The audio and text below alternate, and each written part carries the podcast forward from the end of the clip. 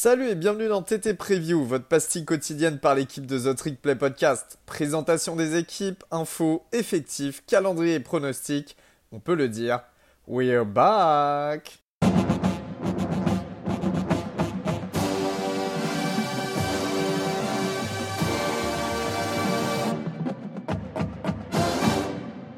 Salut à tous et bienvenue dans votre nouvel épisode des previews The Trick Play. Aujourd'hui, je suis en compagnie d'Elio pour parler de son programme préféré, du programme qu'il supporte, Maryland. Comment ça va Elio et est-ce que tu es excité? Ah, Merci, ouais, ouais, euh, bah ouais, vraiment excité. En ce moment, je suis dans le Maryland. Euh, hier, j'étais sur le campus. Tout à l'heure, je retourne sur le campus. La semaine dernière, j'étais sur le campus. Donc, ouais, chaud patate pour cet épisode euh, et pour parler de, de mes terps. Est-ce que tu étais aux soirées étudiantes? Non, je n'étais pas aux soirées. Bah non, en fait, l'école est finie, donc euh, le campus est assez désert. Donc euh, non, non, j'étais pas en soirée étudiante. Euh, j'ai fait des soirées avec des anciens étudiants de Maryland, par contre. Donc ils savent toujours bien faire la fête, hein, ça, il n'y a pas de problème. Et est-ce qu'ils ont fait la fête en 2021, ces étudiants? Alors, franchement, plutôt pas mal. plutôt pas mal. Bah ouais, euh, premier bol depuis un bon moment. Maryland, faut savoir qu'on évolue en, alors je dis on, hein, bien évidemment, en Big Ten East, euh, qui est peut-être une des conférences les plus difficiles pour exister. Hein. On a Ohio State, Michigan, Michigan State, enfin bref, on a ah tout gratin, Penn State. C'est la, la, division la plus difficile avec la SEC West. Ouais, exactement, exactement. Donc euh, voilà, et puis nous, on essaye de survivre là-dedans et on a réussi à avoir une saison euh, positive avec 7 victoires, 6 défaites. Bon, 3 victoires, 6 défaites en, Big Ten, avec notamment euh, des victoires face à West Virginia, Illinois, Illinois qui ont battu des, équipes classées cette année, Indiana, etc.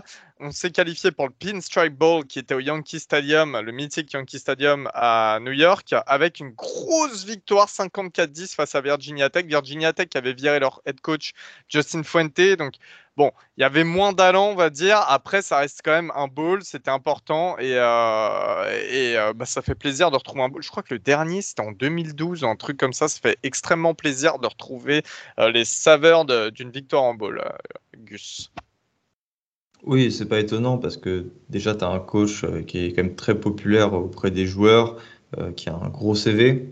Et puis, tu as un quarterback quand même qui est bon, je vais pas dire euh, star, mais euh, qui est connu de, tout le pays. Euh, comment était l'intersaison Elio Voilà, le head coach dont on parlait, c'était bien Mike Loxley, qui a été notamment le coach receveur et le coach, le coordinateur offensif d'Alabama. Ouais, tout à fait, hein, qui est du côté d'Alabama, a, développé euh, d'énormes joueurs. J'ai même pas envie de vous citer les noms, vous pouvez aller vérifier par vous-même, mais euh, ouais. Euh, voilà, donc il continue ce type de travail à Maryland. Il a été prolongé de cinq saisons, on était encore en 2021 quand il été prolongé, il me semble. Donc en tout cas jusqu'à 2026, il a deux années supplémentaires en option.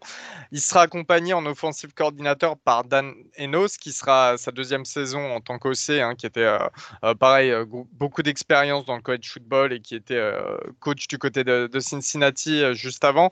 On a un petit peu de mouvement au niveau du poste de défensif coordinateur avec le départ de Brian Stewart qui était remplacé par Kevin Steele. Euh, Kevin Steele, ancien défensif coordinateur d'Auburn, d'Alabama, d'LSU, intérim head coach à Tennessee. Il avait failli reprendre le poste de head coach à Auburn à la place de Gus Malzahn. Il était venu donc remplacer Stewart et il est parti dans la foulée du côté de Miami en tant que défensif coordinateur également. Euh, il avait posé ses affaires dans le bureau. Il, était, il avait commencé à recruter pour Maryland et il a eu l'offre de Miami. Donc il s'est tiré au bout de, quelques semaines. Euh, assez sympa. Donc à la place, on a fait passer euh, notre defensive line coach Brian Williams en tant que défensif coordinateur. Williams qui est un excellent recruteur, qui a été d'ailleurs le recruteur de toutes les grosses stars qu'on a, qu'on a réussi à commit ces dernières années. et puis on a aussi une excellente arrivée au niveau euh, du poste euh, wide receiver coach, Gunter Brewer, qui est l'ancien euh, receveur coach de Louisville et d'Oklahoma State, et qui a recruté et développé, j'insiste bien sur développé parce qu'il a recruté et développé, là c'est les deux, Randy Moss, Des Bryant, Justin Blackmon, donc voilà, quelqu'un qui est excellent dans, son métier et qui, qui, démarre le boulot en trombe à, ce que, à ce que je peux voir aux dernières nouvelles. Au niveau euh, de la classe de commit, justement, on est la 31e du pays. Alors, c'est pas trop c'est pas trop bas non plus, c'est plutôt correct. quatre joueurs 4 étoiles et plusieurs 3 étoiles assez haut gradés qui nous ont rejoints. Au niveau du portail des transferts, c'était un petit peu plus compliqué. On a eu 9 départs, dont euh, Damien Robinson, qui était notre euh, defensive end euh, promis pour être une star, qui est parti du côté des rivaux de Penn State. Je t'ai déjà dit un petit peu de prise de tête avec lui. Euh, on a eu le départ du linebacker 4 étoiles, Brandon Jennings, pareil, qui est sophomore, qui part du côté de Kansas State, assez, euh, assez inattendu comme départ. En revanche, on a eu 6 arrivées. On a eu euh, déjà le kicker Chad Ryland, qui est un des meilleurs kickers du pays, qui arrive d'Eastern Michigan. Donc ça, très important. C'est vraiment un poste dont on ne parle pas assez, mais qui peut te faire gagner des matchs. On a linebacker Vandarius Cowan, hein, qui est un ancien 4 étoiles d'Alabama et West Virginia. On a Quashan Fuller, qui est un ancien 4 étoiles de Florida State. Voilà, et quelques autres surprises dont on va parler juste après, Gus. Gus, qu'est-ce que tu penses de notre attaque? Juste un petit mot. Et après, je la dévoile. Ah bah, si je devais la définir en, avec un mot, euh, ce serait aérienne. Parce que tu as un très bon quarterback et un corps de receveur qui est, euh, enfin, qui est juste excellent. Quoi. Bah alors ouais, surprenamment, on a un des meilleurs corps de receveurs du pays. Alors bien évidemment, pour leur lancer le ballon, c'est nouveau Tolia Tagovailoa, petit frère d'eux, bien évidemment, l'ancien transfert d'Alabama, euh, qui est en redshirt junior cette année. Il a lancé 3860 euh, yards la saison dernière, 26 touchdowns, 11 interceptions. C'est un record de la fac, enfin un record qui tient à égalité des 26 touchdowns. il, sera suppléé par le transfert de Wake Forest, le quarterback Kyle Edwards, qui a, pas mal impressionné apparemment du côté de, du coaching staff de Wake Forest, mais qui ne pouvait pas euh, prendre la place de Sam Hartman, bien évidemment. Euh, on a un corps de receveurs, donc euh, vraiment, je pense que c'est un des meilleurs du pays sans, sans, sans prétention hein, du tout. Ah mais de toute façon, enfin, n'as même pas besoin de le dire. Les, les, journalistes, les fans le disent, hein, les fans des autres équipes. Hein, c'est quelque chose qui est communément admis, j'ai envie de dire sauf par euh, les, fans, les fans de sec euh, de notre, de notre team. Euh, alors, on a Rakim Jarrett, 830 yards, 5 touchdowns l'année dernière. On sait que c'est un ancien 5 étoiles, excellent. Enfin, voilà. Rakim Jarrett, il faut quand même rendre à César ce qui est à César. Il s'est retrouvé un petit peu tout seul l'année dernière après la blessure de Dante Demus.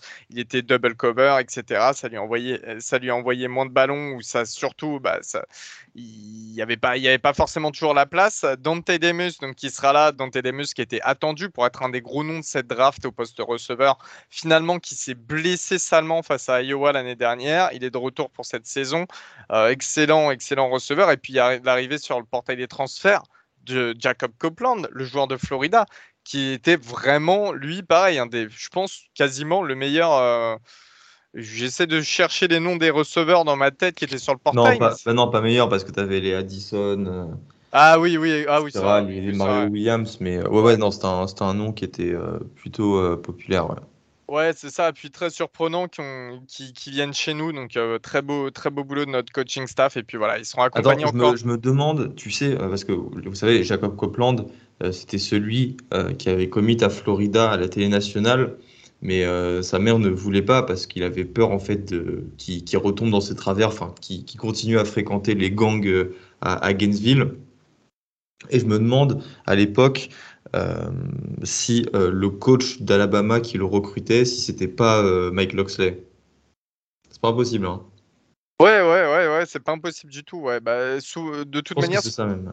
Ce qu'on voit souvent chez les, chez, euh, chez nous, les transferts, ça vient beaucoup des parents parce qu'ils ont euh, souvent un très bon contact avec Loxley, les familles et les parents, euh, parce que voilà, il fait vraiment papa poule hein, comme type. C'est un mec ultra équilibré et, et qui vraiment qui est archi présent pour, pour ses joueurs. Euh, voilà, et puis il y a encore des receveurs derrière qui savent tenir, hein, qui ont déjà joué, qui connaissent le terrain. Donc euh, il y, aura de quoi faire du côté des airs.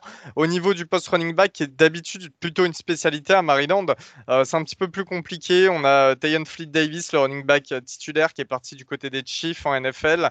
va falloir trouver des solutions assez viables pour le remplacer. Il y a quelques joueurs qui ont un peu d'expérience du terrain. Il n'y en a pas un qui se démarque plus, mais on a le running back freshman euh, qui était 4 étoiles cette année, Raymond Brown, qui arrive et qui verra sûrement un petit peu plus le terrain. Et c'est bien, c'est l'occasion de développer un, jeune running, back à, plein potentiel et, de le faire jouer. Le post Titan, c'est pareil, qui va être orphelin du départ de Chigoziem Okonko du côté euh, des Titans, hein, au, tour numéro 4 euh, de cette draft. Il y a trois joueurs qui, qui, peuvent se développer à sa place. On a Dai qui a, quand même pas mal vu le terrain l'année dernière. C'est JD Pré, il y en a un autre. Enfin, voilà. C'est encore une fois, c'est du développement. Et surtout, euh, je vais insister, et là c'est un point euh, d'argument de cette attaque, parce qu'il faut du temps pour lancer le ballon, c'est la O-line. Et la O-line, étrangement, c'est une des plus grandes forces euh, cette année chez nous avec euh, le retour bah, que de titulaires quasiment. Et puis on aura euh, deux excellents tackles. On aura Spencer Anderson qui peut jouer également guard, qui en 2021 a la plus haute note en pass blocking sur les joueurs qui sont de retour en Big Ten, hein, sur les joueurs de line de retour en Big Ten. Et puis il sera accompagné de l'autre tackle, Jalen Duncan, qui a un très très grand gabarit. On en parle beaucoup pour la NFL. Il est très solide, il a des bons pieds. voilà, il y a encore des choses à polir, mais pour du college football, c'est excellent. Donc, je pense que c'est une attaque qui va pouvoir être assez explosive et notamment dans les airs, en espérant qu'il n'y ait pas de rechute, euh, de blessure euh, ou ce genre de choses. Et euh, comment ça sera au niveau de la défense? Parce que, évidemment, vous avez perdu sur le portail des transferts deux gros joueurs, à commencer par Demeyoun Robinson qui est parti à Penn State, et aussi Terrell Lewis, l'ancien linebacker, l'ancien linebacker 5 étoiles qui est parti à UCF, mais bon, qui était blessé l'an dernier. comment vous allez euh, remplacer euh, ces départs? Ah, bah déjà, ouais, une, defensive line qui est plutôt affaiblie, hein, mais euh, qui reste quand même assez intéressante. Alors, on a l'arrivée d'un duo, donc je disais Question Fuller, le 4 étoiles de Florida State, qui va apporter de l'expérience sur la ligne.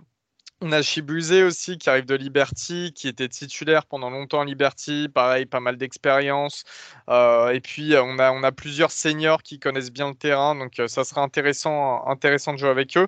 Et on aura surtout de l'émergence de, bah, de deux jeunes joueurs côté qui étaient euh, deux anciens 4 étoiles en 2021, Haking Bezoté et euh, Daisy Johnson, euh, voilà, qui, viennent du Maryland en plus et qui devraient prendre un peu plus de, de, reps pour cette saison. Au post linebacker, on a le retour de Ruben Hippolyte qui est, qui est vraiment intéressant, qui est vraiment notre, notre point d'ancrage de, du milieu de cette défense et il sera sûrement accompagné du freshman 4 étoiles Jason Barham qui était un très très gros coup qui avait commit à South Carolina pour. Euh, j'oublie toujours son prénom euh, au coach de South Carolina, mais. Euh, Jamie Chadwell. Non, South, South Carolina. Ah, c'est Shane Beamer. Oui, Shane Beamer, voilà, qui avait commis pour Shane Beamer. Je pensais que tu parlais de Coastal. Ouais, non, non, Baram qui est quelqu'un qui vient du Maryland. Hein. Il avait commis pour Shane Beamer à la dernière minute. Il a switch pour euh, finalement euh, venir chez nous. Donc voilà, ça, ça, promet quand même au poste linebacker. C'est assez intéressant. Par contre, le poste DB, c'est un petit peu plus compliqué. On a Nick Cross qui est parti au troisième tour chez les Colts. On a Jordan Mosley qui est chez les Giants. On perd de safety. Euh, il n'y a pas vraiment de remplaçant nommé au poste de safety. J'arrive pas à savoir qui vraiment va prendre le flambeau. Par contre, les cornerbacks, ça risque de le faire. On a Jack Ryan Bennett qui est de retour. Trois interceptions l'année dernière. Style euh, qui passe en junior, mais qui était excellent euh, lors de sa saison freshman, un des meilleurs freshmen de, Big Ten. Euh, voilà, il y, en a, encore Deontay Banks qui est derrière. Il y a pas mal de DB avec de l'expérience sur le terrain. C'est juste qu'il faut voir qui va vraiment passer safety. Donc pareil, une défense qui a besoin un petit peu de s'allier, de, de se construire, reconstruire je pense que ça va être perméable par moment. Il y a des moments où il y aura des beaux flashs. Voilà. Mais euh, ça risque pas non plus d'être euh, la défense de la Négus. Qu'en est-il euh, du calendrier? Je vois déjà un beau match hors conf face à SMU. Qu'en est-il du reste? Bah, déjà, on démarre face à Buffalo. Ça aussi, c'est un match intéressant. Toujours Buffalo, équipe intéressante à, suivre à, domicile. Après, ouais, un petit peu cupcake, déplacement à Charlotte. Euh, beau match face à SMI en week 3. Et puis ensuite, on, a, on enchaîne hein, la Big Tennis qui fait mal. Michigan, Michigan State. Euh, on a du Wisconsin cette année. On a du Purdue. On a déplacement à Penn State, bien évidemment. Ohio State. Euh, voilà, c'est un petit peu comme d'habitude, une saison qui s'annonce euh, euh, qui s'annonce dure, dure. en tant que pronostic, je verrais peut-être 6 victoires, 6 défaites. Un bowl potentiellement, ce qui peut être pas mal sur une année consécutive.